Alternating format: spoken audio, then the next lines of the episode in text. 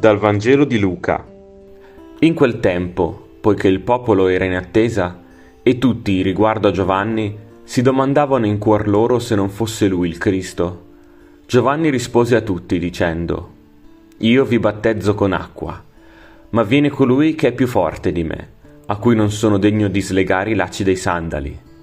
Egli vi battezzerà in Spirito Santo e fuoco. Ed ecco, mentre tutto il popolo veniva battezzato e Gesù, ricevuto anche lui il battesimo, stava in preghiera, il cielo si aprì e discese sopra di lui lo Spirito Santo in forma corporea, come una colomba, e venne una voce dal cielo, Tu sei il figlio mio, l'amato, in te ho posto il mio compiacimento.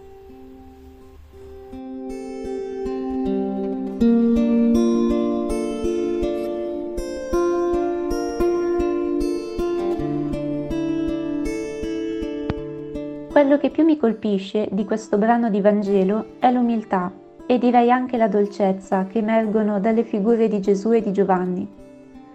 Nessuno dei due prova invidia o è geloso dell'amore che il popolo nutre per l'uno o per l'altro, ma sia Gesù che Giovanni sembrano volersi valorizzare a vicenda, pur rimanendo ben consci ciascuno del proprio ruolo.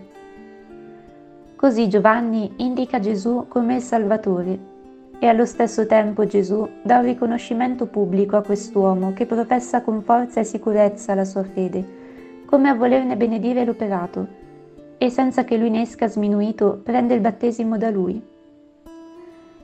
Tutto questo mi fa riflettere su qual è invece il mio approccio con chi mi circonda, familiari, amici, colleghi.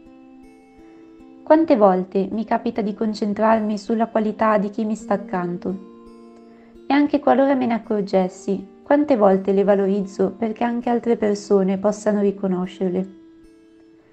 Mi accorgo invece, con grande rammarico, che mi è molto più facile puntualizzare i difetti e le mancanze dell'altro.